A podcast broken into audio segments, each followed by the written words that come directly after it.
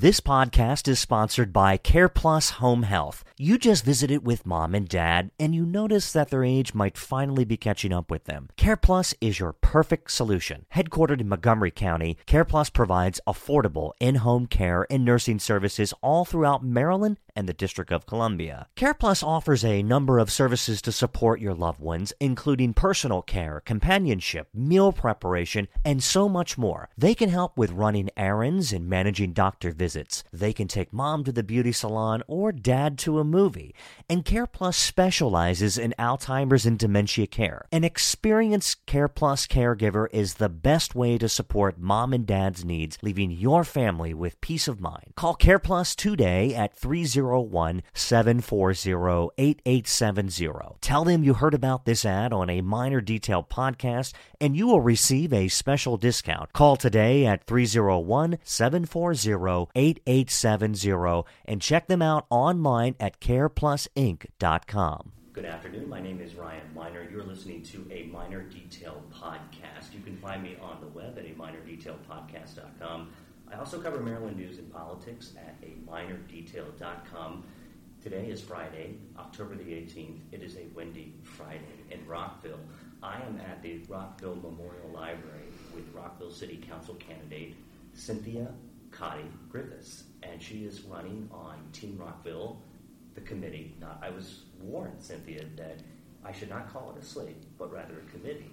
So she's going to talk all about her city council race. She's going to talk a little bit about her ideas and policies and what she hopes to accomplish as a city councilwoman. And she's sitting here and she looks a little anxious, but I'm telling you, everybody unwinds at the end of these interviews and she has a big smile. So I'm going to go ahead and welcome Cynthia. Thanks for doing this. I really appreciate it. No, I appreciate you doing this because having done a couple of news sites about Rockville and done a, a blog, radio show, I appreciate what you're doing and getting these in depth interviews because for forums, we haven't had an opportunity to really talk in depth about what we'd like to do with the city. I saw that on your bio. You used to write a, a blog about Rockville, the issues. What are you not doing that anymore? Not doing that anymore. We had about a four year run with RockvilleCentral.com. It started uh, basically a couple of us Cub Scout leaders. Um, you know, we were out there volunteering with the boys all the time. And uh, my, my co leader, Brad Rock, we saw a, a, need. He saw a need. It was funny because uh, we were inspired by another blogger, Dan Reed, just up the pike the Washington Post had done an article about him on Sunday, and I had had a friend from California who'd moved here and didn't know anything about Rockville. And she said, You should be doing a blog, you know. And I was like, I didn't even know what that was back then. And there was this article in the Washington Post about Dan Reed, and I cut it out and I put it by my nightstand. And I said, I'm going to do it. Christine's been telling me to do it. I'm going to do it. And I woke up the next morning, and after I got the boys to school, uh, my friend, you know, co-leader of the Cub Scouts, had started a blog at 7:30 in the morning. He beat me by about an hour and a half, and I said, "Sure, I'm all in on this." And he was doing just a little bit about his uh, the West End neighborhood, and I said, "It needs to be for the whole city that first day. We need to just do the whole city." So that's how it started. It's it's a big city to cover, and I'm sure that it took a lot of time. So I know so you have the firsthand experience. Now you said you also did a like a on did you do a talk radio show or a podcast? Yeah, as part of that, we found a free service. We were always looking for free tools uh-huh. that um, community members could share. We were just really trying to get people to volunteer, to step up, to pay attention to the issues, kind of get the younger generation out there and find different ways to do that. So we did a free radio show. Um, and we, it was like an hour on Fridays. and people would call in, and we would always have guests about, you know, they'd come up with some really great ideas about things to do in Rockville. So it was fun. Online? It's online. It's online still, actually. Okay. It's still out there. yep, I, I do that similarly, and I try to record as much as possible face to face. I just think that the dynamics between a face to face interview or a sit down discussion, and my the way that I sort of frame how I operate in these interviews. We're just having a conversation, and I love NPR. I love the, the warmth that people have inside of the studio, but we're not in much of a studio, and the acoustics here um, are very echoey sometimes. But I have this great free software that I, I use to edit interviews. So, Cynthia, you're running for Rockville City Council, first time candidate. First time ever, yes. I it's been an experience. I think it's a, a lot harder than I thought. Um, in, what, in what respect? Uh, well, we started, my husband and I started the first weekend in May. And when I say I've only taken a few days off since then, I mean that. I, you know, my, my son graduated from college. I took a weekend off. Uh, my other son graduated from high school. I took a day off. I took my son away to college and I took two days off. And besides that, my husband and I pretty much every night. I, I started on a rainy day. I decided I was starting that first weekend in May, and it was pouring rain. Um, people took sympathy upon me, and uh, I didn't know that I quite knew what I was doing knocking on doors, but um, I just threw myself into it. Uh, I wore out a whole pair of sneakers. Um, this is my second pair, and I bought inserts, and I was noticing how the inserts are worn out now, but the sneakers aren't. So it's been a it's been a lot of hours, and uh, but it's been fun. So that's important. That and you have to have fun when you're campaigning, especially when you're out knocking doors. If there's no better way to meet the people and the constituents, the voters, and this year is a little bit different. Uh, mail-in voting. How is that? How, how, is, how is that going? I hear mixed reactions, but I hear from most of the candidates that it's a positive it's a positive change and that the residents will now have the opportunity to get a ballot in the mail, prepaid postage. They send it back to City Hall, or they can drop it off by November the 5th. Uh, I think it's, I guess, when the, the polls close. Well, there's only one poll at City Hall. Mm-hmm. So on November 5th from 7 a.m. to 8 p.m., they can bring it in person to City Hall or register to vote if they haven't already.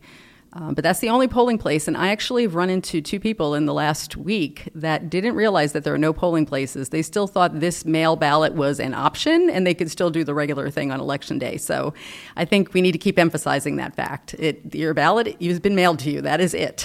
You that's just got to figure out how to get it back. When you're knocking doors, Cynthia, do you ask people, hey, are you, have you voted or are you planning to vote or what's, uh, well, how do you get them to, to, to, engage in this process? Well, they usually tell me first thing at the door. Um, and I love the doors that open and say, Oh, Cynthia, I've already voted for you. So those are the doors I like. Uh, but most people, you know, they have them or they, they have, a lot of people have been telling me that they have already voted. Um, so we're anxiously waiting next week to see the first list and see how many did vote. They're going to post it, I believe, next week. Good. I'm hoping that it's over 2,000 yeah, no, I, I, I, you know, looking at all the other places when this started, I did a lot of research into Washington, Oregon, Colorado, just whatever I could find, studies that had been done on it. And I think the first week they you say is about 10%. So if we could get a good 2,000, I mean, we could almost double the number of people that are going to vote. Um, back in 2009, I, when we were doing that blog, uh, we did a, a, a, candidate forum. We had 11 candidates for city council, almost the same as now, and two for mayor. And I really, we, you know, was putting all this energy into getting people in Rockville that had never voted before to vote. And I was so excited. I thought they all were. And then, I mean, it for two weeks after, with oh, this excuse, that excuse, I had to work late. I didn't want to get up early that morning. You should have invited me for coffee that morning and forced me to go vote. You know, there were just as much as I tried, but this, you know, the mail is different because it's in their house for a few weeks, and you can really encourage them to do it. And hopefully, at some point before November fifth, they will do it. Overwhelming voter apathy in this country, and elections could be changed if people came out to vote, and that's why voter registration is so important, and Rockville has mailed a ballot to every eligible registered voter within the city limits, prepaid postage. And I'm saying this as someone who is very civically minded, as well as you. Get out and vote. There's no excuse. There's no excuse. You have something in your mail that you can send back. All you have to do is open the envelope, check the person that you want, and then put it in the mailbox or wherever you deliver wherever you drop your mail off at, and it will be delivered, and your voice will be heard. That's it. That's it. That is it. So I'm sure that we need no more public service announcements. yeah. So you went to Gettysburg College. In fact, I was just in Gettysburg uh, a couple weekends ago with my dad. We sometimes we just take these random weekend trips. My my dad, his wife, and my wife. Great place. Tell me about uh, tell me about your your life uh, where you grew up, uh, college, and then how you ended up in Rockville. Well, I grew up in North Bergen, New Jersey, actually, right outside the Lincoln Tunnel. The condensed of Bergen County. Yeah, no, it's Hudson County. Uh, is, it, is it moved? It no, North Bergen is in Hudson County because Hoboken was originally called okay. Bergen. Uh, little the, little known fact. I was thinking of the when I when I say the condensed of Bergen County, uh, there used to be a, um, a, a, a marching band uh, you know what I'm talking about? No. Don't worry about it. Um, so you grew up in New Jersey. I grew up in New Jersey. Um, I would say I, my eighth grade civics teacher uh, was running for mayor of Weehawken, a nearby township. And uh, another friend of mine, Jose, and I, we we went out and we canvassed, you know, to all the doors. We put all the paper. We were really into this campaign. Then my dad said I could go election night and to his party and see if he won, and he won. And it was very exciting. Um, but what happened to two times all the mayor and council in my hometown in North Bergen, and then what wound up happening to him is that they all wound up going to jail for different reasons, but mostly bribes. And so, I mean, I, I grew up with the mayor and council being taken out of City Hall with handcuffs on them down the back steps, and then my idol, you know. oh, I, I don't know. it has not happened in Rockville, and I don't want it to happen. But um, I uh, my both my parents, I'll be very honest, did not graduate from high school. My mom was a daughter of immigrants. She had to go to work in the factory and support her family. My dad didn't make through um, high school. He wound up working at his dad's business and wound up taking over. Was a successful businessman and you know did the highest volunteer position he possibly could in Boy Scouts. But he just didn't finish high school.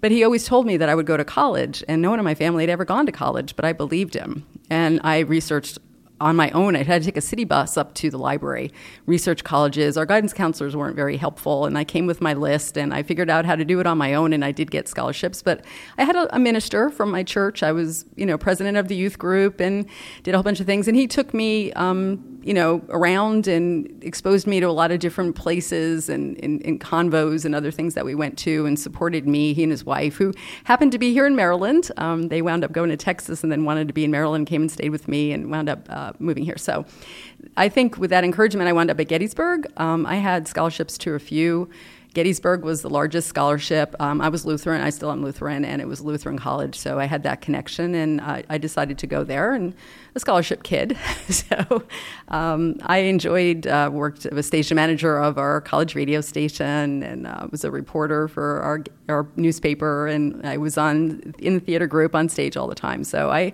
had a great experience, and it was a great advantage for me. Um, my husband did attend with me, but we did not date when we were in college. We were uh, sort of in some of the same circles. We had uh, friends of ours were married after college, and he was the best man, and I was the maid of honor. Oh, um, and we were brought back together again. and then uh, he moved down to the D.C. area. I moved down a short time later to see if things would work out with him. My dad had died. I needed to kind of move on with my life, so we wound up here. Um, he wound up getting in the University of Maryland for his PhD, and so we wound up coming from Virginia up to Silver Spring. Um, I was working for Montgomery Housing Partnership. I was program manager, and we bought this old dilapidated motel, the Town Center Motel here on North Washington Street, about a block from here. And we had to do it very quickly because it was like a foreclosure situation out of a, a bankruptcy thing in New York. Um, and we were a small nonprofit, uh, two full time people, the president and I, and a couple of part time people that helped with the development. And we bought it. Uh, we bought it because the mayor and council at that time, Rose Krasnow was mayor. They really rushed the paperwork along, passed all the resolutions they needed to pass, and I was very impressed with Rockville. We put in the little kinship park that was over here, and it was welcomed. That that mixed income, 256 units, mixed income, was welcomed at affordable housing. It, we they held a big event for us at Glenview Mansion, and I was so impressed with Rockville when my husband and I were married. Um, I was watching. Uh, I circled a bunch of houses in Rockville. Our dream, you know, we're living in an apartment. And said, "Oh, we're gonna well, someday we'll buy a house in Rockville." But I won't say which my football team was, but my football team was losing quite badly. And um, so he said, Hey, hon, how about we go look at these houses you circled up there in Rockville today? And we, we did. We came and we found a great house in Twinbrook, and it was our first little house, and we really loved it there. And that's where we both brought our little babies home from the hospital, too. And uh, I cried for two years after we sold the house because uh, it, was it was just a special place. Uh, you know, it meant a lot to us. But uh, babies two didn't fit in the room with baby one, and so we needed a bigger place. But I looked for three years years. I until I found something that was as good as Twinbrook. So. Wow, Twinbrook's a great community. Currently, you're serving as the executive director of the DC Maryland Justice for Our Neighbors. It's a Methodist, Methodist ministry which relocated to Rockville Town Center last year, and it provides free professional legal services to low income immigrants. Tell me about that. Well, that was a, a, great opportunity. I had been looking to go down to a part time position, mostly because I wanted to run for public office. And I had a dream job in mind. And uh, when I saw the, the job description for this part time executive director, which was just the next step in my career and a subject that I was very passionate about, you know, this issue, as you could see nationally, is something that is controversial, and the rules are changing every single week. So I felt like you say, you know, what would you do at this point when, when these things are happening? Well, I would step up as much as I could. Um, I guess my grandparents were immigrants, um, not that far removed. Czechoslovakia. Okay. So they came through Ellis Island. They they didn't even need any paperwork back then. You know, my grandfather came over, then my grandmother came over with the two kids, and you know they lived in tenements in New York, but they didn't have to go through the processes that we have now, processes that have become pretty close to impossible. So when I saw the, the job, I read it out loud to my husband, but he thought I was making it up because he was like, "Oh yeah, Cindy, that would be the perfect job for you." And I said, "It's a real job, you know. I'm going to apply." And um, it worked worked through. I'm very excited. Um, we actually I'm Lutheran, but I'm I'm, an I'm practicing Episcopalian in, in, Rockville, but it's interesting because our Cub Scout pack was always at a Methodist church, and um, I, you know, I have all these connections to this particular organization that I didn't realize. Um, people in common with this organization that I didn't realize when I was interviewing, and I, I just every day the people that volunteer in our board and volunteer at the legal clinics just inspire me in that the compassion that they're showing for people that are really in in the worst spot that they could be. Um, we we help people that are coming out of situations of torture, um, discrimination in other countries. Um, they don't have any money. Um, but then also other people who come here that just simply want to go from green card to citizenship. They just want to get a work permit. And if you're paying an attorney to do this, and more and more you need an attorney for every step of the way, it's if you don't have $5,000, $12,000, you can't go through the process. And that seems wrong to me that only rich would be able to go through the process. We take for granted sometimes our own citizenship, how blessed we are to grow up in this country, and others who are seeking pathway to becoming a United States citizen and enjoying the embarrassment of riches that we do every single day, how costly that can be, and how important that is when that occurs that they raise their hand and take the uh, put their hand over their heart and say the pledge. But I really see that as I see so many Americans sadly just taking that for granted, and I have to catch myself too at times. And I I walked into the library downstairs and I saw Citizenship Corner.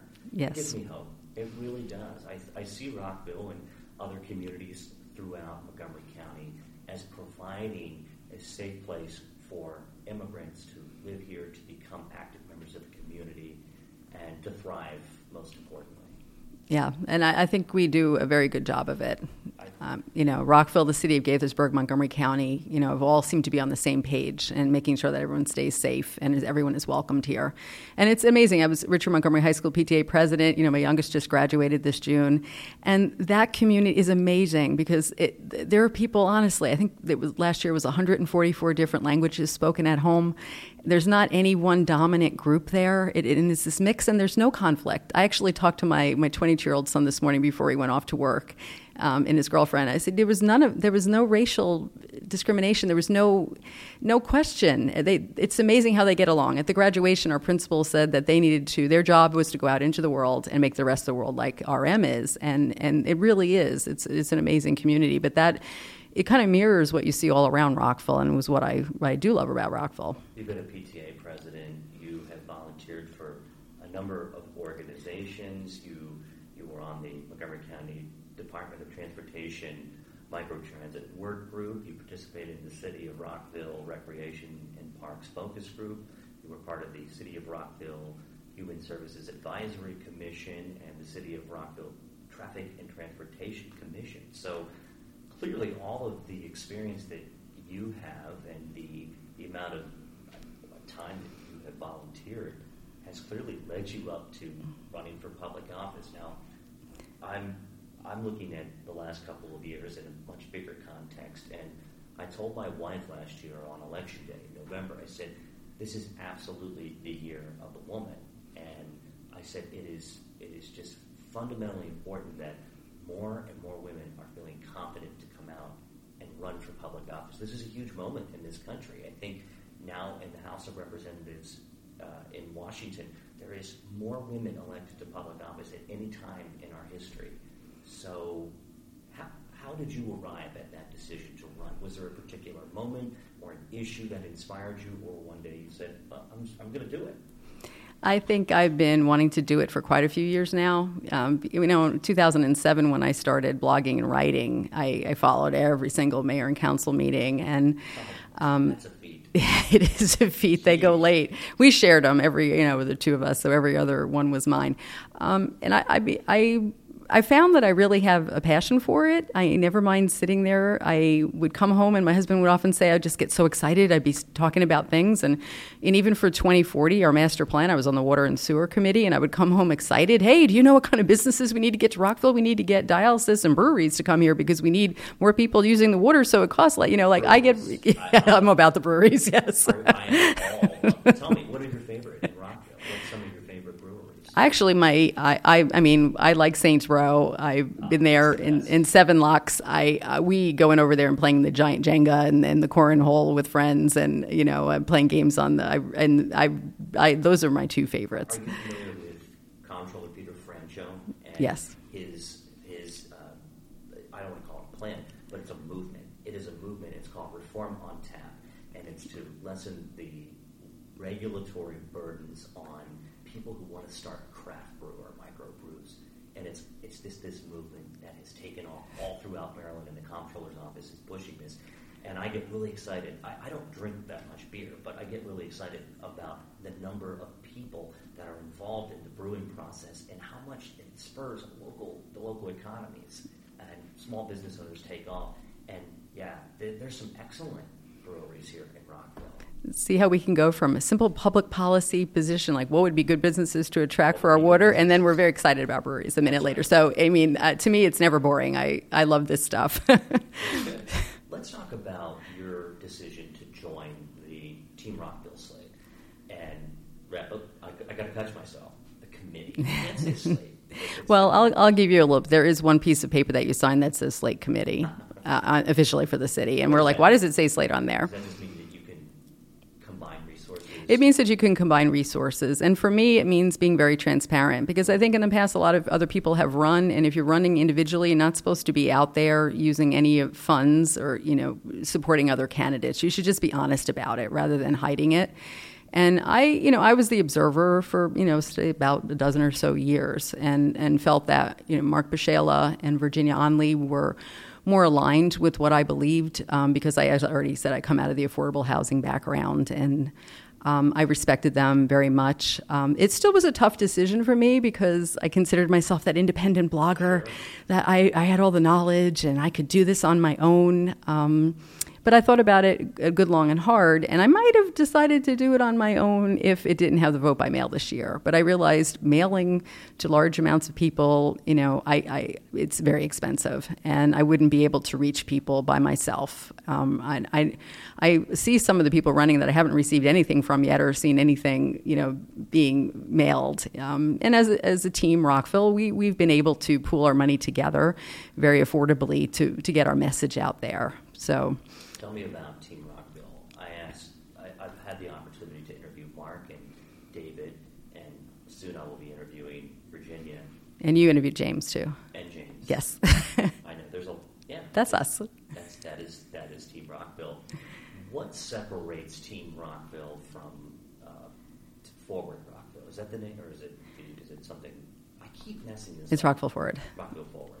Um, what and I should mention, this is the first time where there's two opposing committees running for office. Since yeah, since I've been paying attention, I was I mean I've been in the city for 26 years, so there were ones back there, but I don't think I really noticed them. Um, it was you know, it sounds like back then it was like, oh, we're taking turns, you're mayor next kind of thing that was going on every two years. Um, I wasn't a part of politics back then, so just from basically reading the newspaper, uh, what I observed. But this is the first time in recent history, and I don't know that you can really distinguish. I mean, we set ourselves up way back, you know, in April. We were all in the Memorial Day parade in the end of May.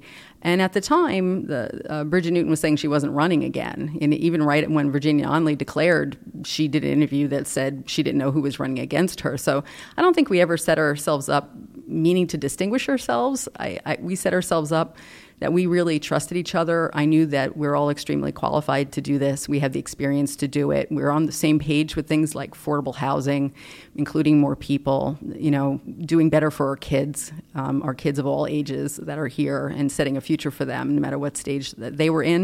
And we, and we agree on them, and we get along very well. And I think we've been through a bunch of decisions now, and I'm, I'm happier than I've ever been to, to run with them. Um, they're really distinguish themselves. I think every every time that we we interact and we're working on decisions, I I know what great people they are.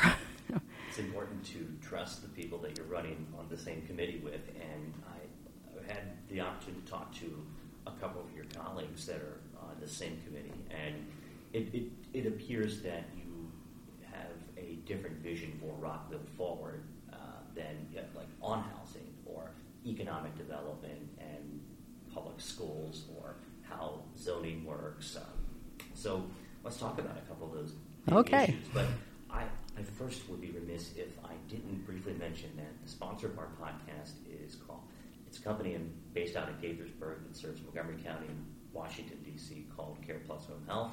They provide home care for aging seniors. I'm sure that you've met with many seniors, Cynthia, and they provide personal care and companionship. They're trained in Alzheimer's and dementia care, and they can be found at careplusinc.com, and you can call them at uh, 301 740 8870, and they're going to help mom and dad uh, just a little, little bit better in their life uh, inside of their home, and that's uh, it's important to take care of our seniors. And maybe we can start with that issue. What's uh, what's your viewpoint on how we can maybe make affordable housing in Rockville um, more affordable for our seniors and some of the activities that they can participate in and how can they senior citizens stay engaged in this community I think Rockville does an excellent job with their senior services right now. I mean, they will come to someone's home, you know, a senior, and pick them up and take them to the senior center individually. So we, I, we, I give, no,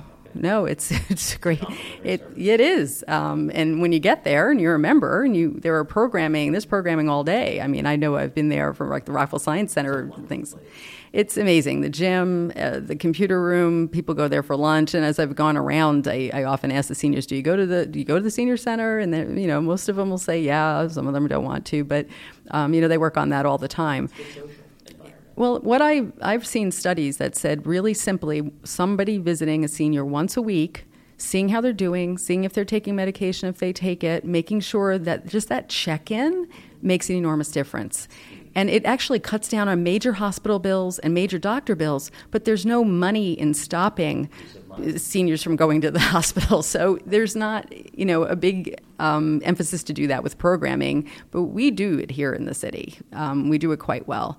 Um, senior housing is it's a little bit of a, a tough um, situation if we have enough density and we have enough housing in general, a lot of seniors just want to move to that multifamily, one story, don't have to do the yard work, don't have to worry about the roof caving in on them kind of a feeling. So it doesn't necessarily have to be senior housing because a lot of seniors that I talk to don't want to be necessarily like cordoned off with other seniors. They want to still see the kids, they still want to be around people that intergenerational community where they're living. So I know people are downsizing, uh, even friends from church downsized to the building right here in, in town square.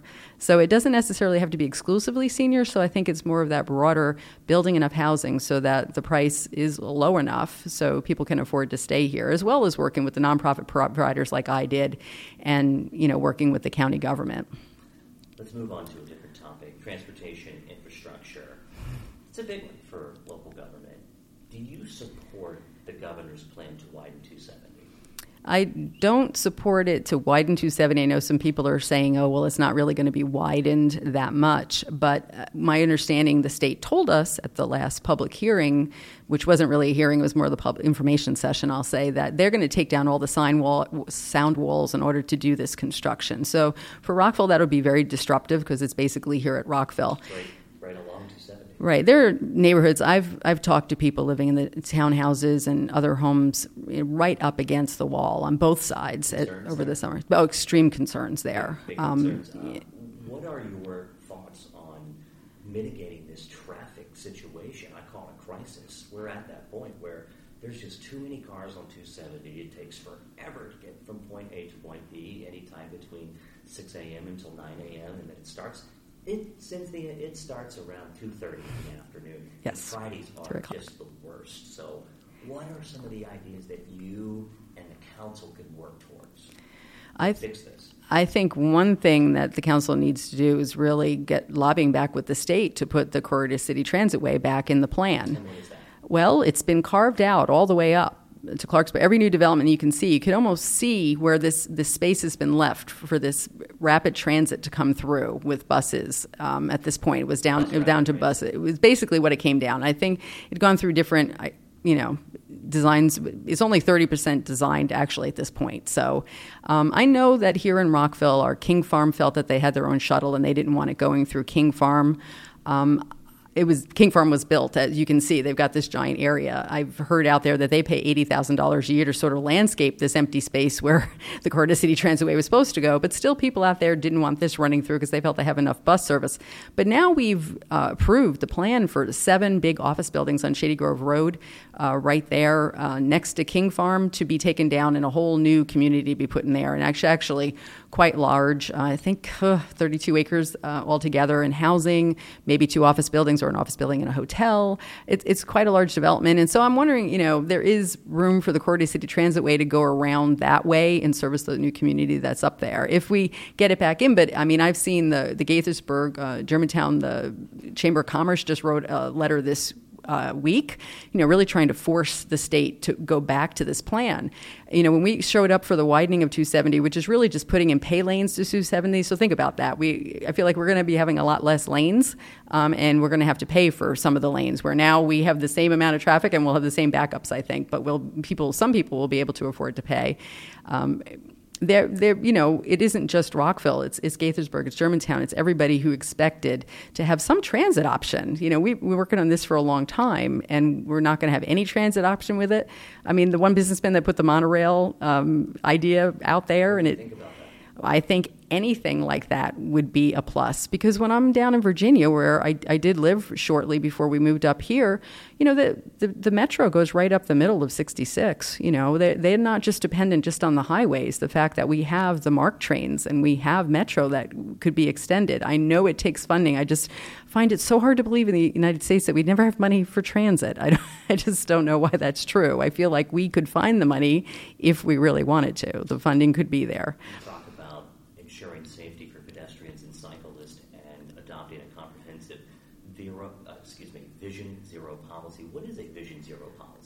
Well, they've policy wise, they've passed it. We actually need to have the action plan in place now. So those are the specific things. So, what improvements are you going to make to intersections? What type of education program are you going to do? What type of enforcement are you going to do? So, it's basically the nuts and bolts. So, we say we don't want anyone to die in the streets, but how do we do that? And, you know, so it's a fairly extensive plan that kind of gives you direction. It's more of a strategy plan. So, we're going to work on do, redoing these types of intersections. We're going to put in these types of safety features. And the hopefully the end result is that we do much better with the streets. You also want to ensure that the city's computer systems are adequately protected. Look, cyber attacks happen all the time. Are you not confident right now about the city's computer systems? You know, when we started running back in April, I would say that I really wasn't. Um, I had some friends that are, you know, big into IT and cybersecurity that had been pointing this out for the last few years. And I put that out there. And then, you know, Baltimore was hacked. And so I thought, well, you know, I, I think we do need to ensure. Um, it's interesting because I, I still follow all Rockville news, and Rockville Central, New York, um, always comes up in my news feed because it, there, it starts with Rockville. And they um, had their whole school system actually started late this year because it had been hacked, and they paid the ransom. So I, th- I think it's a real um, security issue. We handle it in house. My concern is that perhaps I've been told that it's hard for any staff within any institution to keep up because it's every day and there's such extensive forces out there that are hacking that you need a more comprehensive company and service. I, I'm not sure if that's true at this point, but I don't see us talking about it, and I'm concerned just to make sure that we are doing everything we possibly can. On your website, Cynthia, for RockvilleCityCouncil.com, you have an issues page. You talk about that was new this morning. Is that yes? the number one challenge. and I love websites, reading candidate websites. I scour them, and yours is very well done. It's easy to learn about you and your vision, and to keep informed. You can volunteer. Of course, you want to contribute and uh, to contact you. So you talk about your number one, the number one challenge facing Rockville, and you said it's a high quality of life. That ensuring that Rockville has a higher quality of life, and that's that's why, as you point out on your website, that your campaign theme is keeping Rockville City the city we love. Tell me about this issue. What does that mean? Well, I know 94% of us love living in Rockville. I think we have a higher good quality of life my concern is seeing over and over again that we're we're not bringing in new jobs and we're not growing. And that means we're just depending on residential property taxes. And as i kind of pointed out you know we pick seniors up at their door. We have great rec programs. We have great parks. We love that our snow is removed better than the county. You know we have great trash and recycling. Our services are top notch across the line but they're expensive. You know, we, we need to pay for them. And if we're just depending on property taxes and we're not growing, either we cut off all new housing because whatever issue we decide we, we can't have more people living here and we're not attracting new businesses, it means you know, either we're going to have to cut services or raise taxes going forward. And I, I, don't want to see us in that position. We've been very lucky. You know, Virginia Onley has been the one that insisted that we keep a 20% reserve, that rainy day fund we need to keep. Um, you know, I'm the kind of person when I budget, um, we're very, very careful when we budget. We don't want to overestimate our income. We don't want to underestimate the expenses. I'm a very conservative budget person, extremely conservative budget person, and I'm just afraid in the wrong hands, our, you know, mistakes could be made. Uh, someone who's been following the city council, tell me about your views on the city's budget process, and tell me, are is Rockville, are they getting the best bang for their buck, and what's the state of their finances? I think the state of the finances in Rockville are excellent. Our on bond ratings are excellent. I, I, think we go about financing our improvements a little differently than maybe some of the surrounding jurisdictions, in that we do take out bonds, but we always get a great rate.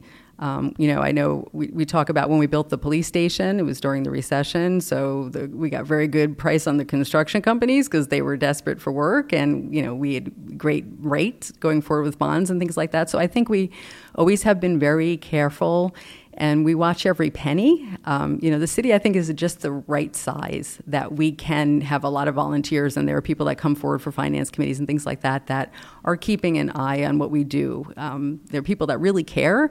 Uh, I was surprised when I first started blogging, and you know, people who professionally would work with budgets for the federal government, something would send me a long contributor's opinion about the budget, and I realized that a lot of people in Rockville are paying a lot of attention, and they know what they're doing. They're professionals, and and so I think we we do an excellent job with the budget, and I, I great mostly because of Mark Pierzchala. He's he's he's an amazing numbers guy. He's the data guy. Federal statistician. Yes. And as I said yesterday to Mark, that I will be, I'm I'm almost finished completing my MBA. Oh well, congratulations. Thank you. I'm almost finished. Fingers crossed. It will be. I will walk next year in May, and I told him that this coming Thursday I'm entering the second half of the fall semester. I just completed a, a graduate level accounting class, which just about killed me. Um, and then now I have to take statistics, and I'm like, oh, geez. And I was explaining to Mark yesterday. Well, the one fun thing that I enjoy about the class is that we get to talk about polling and the mechanics of polling and breaking down a poll and the probabilities. So, uh, yeah, Mark is uh, he he laid it all out there. But let me ask you this: Is there any other budget priorities, or is there certain uh, services that you think that Rockville should be spending money on or, or reserving money for? Um, I'm there's not any big tag item out there that I would say that we're not doing right now. Um, I mean, I think one will be the Redgate Golf Course and oh, what to do with it. Yeah.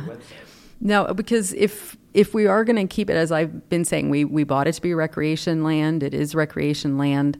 Um, if we want to continue and we want to put in a bunch of ball fields or whatever we see, so you know, they, we just had all these focus groups. It's quite an intensive study for the Parks and Recreation, the open space, and their report is due out in December. So if we are going to go forward and preserve it, without having to sell off parts of it or to use them for public good. I'm not sure. I really want to know what that recreation study because I participated in it and I know that there were so many people with ideas and I know that the east side of the county is, um, you know, short. Uh, we don't have any city ball fields over on the east side. Um, I know James Hedrick might have talked about that a lot since he's from East Rockville. Um, the city doesn't have any over there. Um, so uh, I I would like to keep it as recreation space and and possibly a public use if it's a very good public use. I actually personally don't think it's a good place for housing because I prefer affordable housing. A lot of people like on my street because I'm where Fireside Parks Apartments is that they don't have cars. They depend on public transit. They they walk to the stores all the time and there's nothing really there for them and for those kind of amenities if it were housing. And 28 is just overloaded with traffic going in and out of, you know, and I'm not going to say, put transit out 28 because we're going to build, you know, we have buses that go out there, but I just don't think it would be enough. So um, I'd like I want to make sure that we have enough recreation space going forward, especially if we're going to have more density here in town center. We're going to have more density in Twin Quarter. People need their green spaces. It's mental health. It's physical fitness. It's it's all the things that we really need for our population. So I'm I'm inclined to keep it because we're lucky that we have it, and uh, we'll we'll see. That might be something in the budget that we're going to have to make space for. You wrote the city must embark on a multiple year process for resident input on next uses, including park, recreation, and social service needs. Um, I'm willing to consider social service needs, but I mean, I'm I would love to have an outdoor auditorium kind of thing, like Mary Merriweather Post or something like something that's recreation. A lot of people have said to me, "There's no place for local ba- bands and their friends and all to play." I mean, they're, they're whenever you talk to people, and I have to say, I've knocked on a lot of doors. No one has told me to build anything on the Redgate Golf Course. Every, people mostly have been asking me, "Are you going to preserve it? You sure you're going to preserve it?" Particularly when you get over. That's what most people have told me. They they're uh, they're expect well mostly going out toward East Rockville in that way. People around the Glenview Mansion. Council? I did. I've already I already have pretty much ex- yeah. I would have to have a good reason to have this not zoned for recreation. Okay. That's what I'm saying. Okay. You know, and if I saw the very, very good reason why, I mean, a, a real social need. Um, and I'm, I'm a real big affordable housing advocate, but there's an awful lot of empty parking lots around Rockville that could be housing.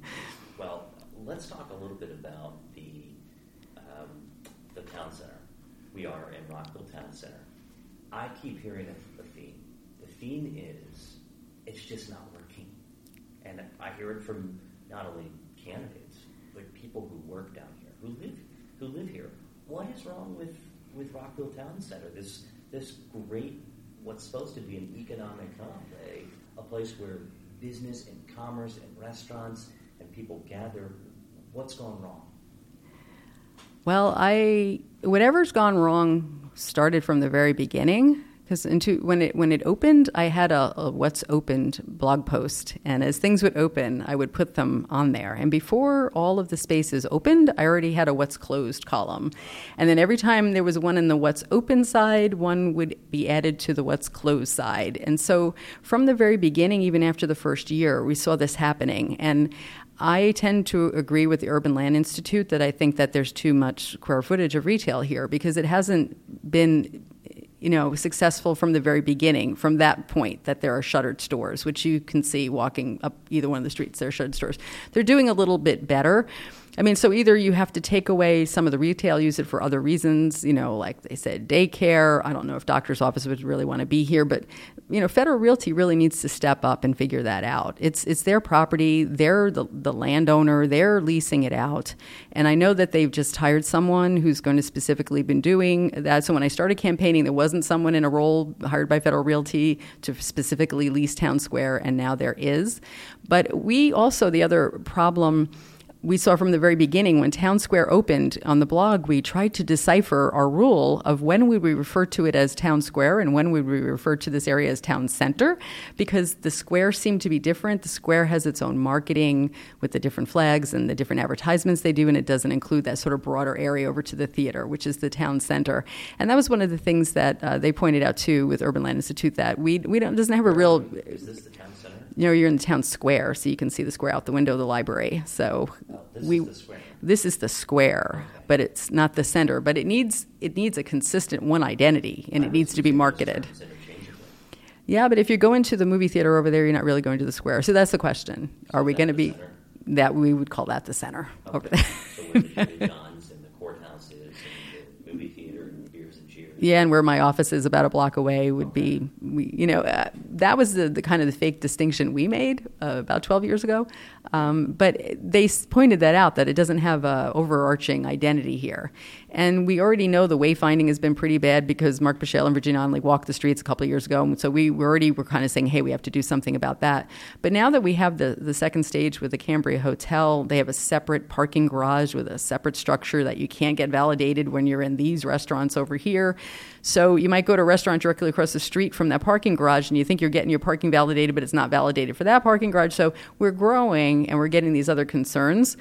So I know there's someone in the chamber has a parking push app. So maybe there's ways, you know, technologically that we can work through this. But there also there needs to be more coordination and there needs to be marketing of the whole area. You know, and I really think it needs to be a much stronger public-private partnership. So the city has our director of long-term planning, David Levy, who's now the ombudsman for for towns uh, for Rockville Town Center. So maybe it needs to be have a little bit of force behind it where they're going to have some real agreement about consistent parking and, and, and that type of thing and consistent marketing. But also the streets. I, i've been saying for a couple of years now that we need to do something about north washington street because people cut through there all the time the way it is. And so they had very good su- suggestions they had a, a, kind of more extreme suggestion than what i was thinking of closing north washington street up by the post office in 355 i was thinking that we needed to put it on a diet as they say and slim it down and put in the bike lanes and make it so it seemed like with flowers and fences and bike lanes that hey this is not a speed place that you cut through You're to get through yes i'm a supporter of bike lanes um, i was I was disappointed when we, we tried to put them in sort of in existing streets, and if temp, you know more than ten percent of the parking is going to be have to you know be eliminated, then you have to send postcards to everyone. You have to have a public hearing, the planning commission, then you have to have a public hearing, with mayor and council, and it's like this probably bike lanes are not going to make it through that You- process.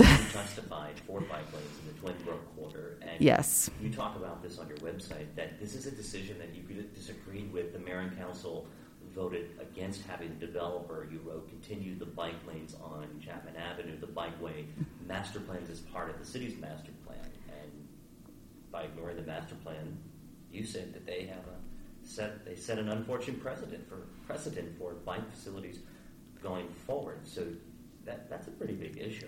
It, it was because I just pointed out the problems for putting bike lanes in old neighborhoods, and at the time they were like, "Oh, but when we build new neighborhoods, we'll have bike lanes on every street." And then Where the well, that first one at Twinbrook Quarter, you know, then we say, okay, we don't have to keep the bike lanes on Chapman. We'll just have them on Rockville Pike. You don't need them on Chapman, the local. And then that was, you know, a few months before. Now we have electric scooters and all these other things that seem to need their own space. And bike lanes seems to be the space for that, and, and not the sidewalk and not the actual street. And I, I think there was a little bit confusing on Traffic and Transportation Commission. We understood that we needed a parallel. We've been really wishing we had parallel streets to 355 for a very long time to, to kind of take that traffic off. And Chapman was supposed to be that, but now they're trying to turn it into like a little side street, like you would have here in Town Square. And I don't know that that meets the need for the traffic that we we because we did need to move some cars through there. So bike lanes would make more sense and be safer. But it meant making the developer have to take a couple more feet out of their buildings or give up their parking spots, and they weren't willing to do either one of those things, apparently. So they kept their big, bigger buildings and their parking spots. I grew up in Hagerstown. Oh, did you? the this the city now is very blessed to have former police chief um, of the city of Hagerstown, um, Victor Bruno. Brito. Mm-hmm. Brito. I'm sorry, I was saying Bruno, but his name's Brito. Tell me about your thoughts on the current police chief some some of your ideas on public safety. I was amazed when uh, he was first welcomed and sworn in as a police chief in the chambers. There were people from the state, from federal police. It was amazing the, his friends and supporters that came out when he was sworn in that night. And it was so emotional. I didn't expect for a police chief to to be so caring and to obviously be so compassionate about other people and so extremely well uh, respected. And I I've just believe completely and totally that he was this wonderful new addition to Rockville. Um, and meeting him and speaking with his wife, and I know they have a son um, who's this. Uh, the same age as my son, or a year younger. I think I'm not sure. He's still. I know they both played uh, volleyball uh, on volleyball teams because he, was on an, another team when my son was playing volleyball last year at high school. So um, uh, I I think the Rockville City Police and always have su- supported them and think that they are excellent. Um, from the smallest reason, we've had to call them when I was chairman of the Human Services Advisory Commission. I know we we had them come in, and um, the all the undercover police officers also came in and spoke with us because we were studying gangs and whether this was really of concern in, in the city. And they really are our protectors, and they really are out there in a whole bunch of different ways um, that you didn't expect. And you know, I would say after I met the undercover police officers, I would see them because I knew who they were, and nobody else even knew that they were there at our public events. And um, I've never, you know, my, I once had my son when he started sixth grade, he got on the, the, the regular Montgomery County bus to come home from middle school when his, one of his first days of sixth grade, and he he was reading his book, I guess, and he got off at the Rockville Metro, and then figured he'd just get on the next bus that came, and and of course the next bus that came was took him up to Gaithersburg, I think to Lake Forest Mall, but you know immediately I, I called the police. I mean the police have, have always been there for our family you know, and Chief Treschuk, uh, our older police chief, spoke to me that day and, you know, assured me everything would be okay and all the police were looking for my son. And he did show up a couple hours later, um, riding buses all over. But, um, you know, I, I think our police do an excellent job. What type of issues are bound in the future to come up before the council? What are you ready for? Anything to be expected here in the next few months that is going to maybe be on the radar? Even outside of Rockville? Oh, I don't know. I'm hoping nothing bad. Um, we've already talked about the golf course. That's one thing.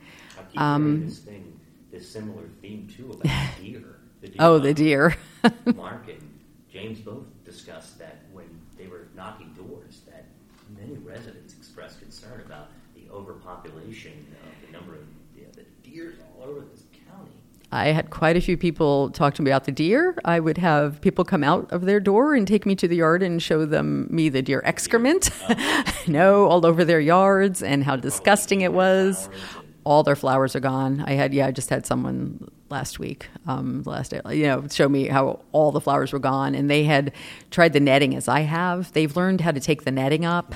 Um, they used to, you know, I know neighbors even that use different things that they would spray around, and that's not stopping them anymore. Um, there really does seem to be no stopping them.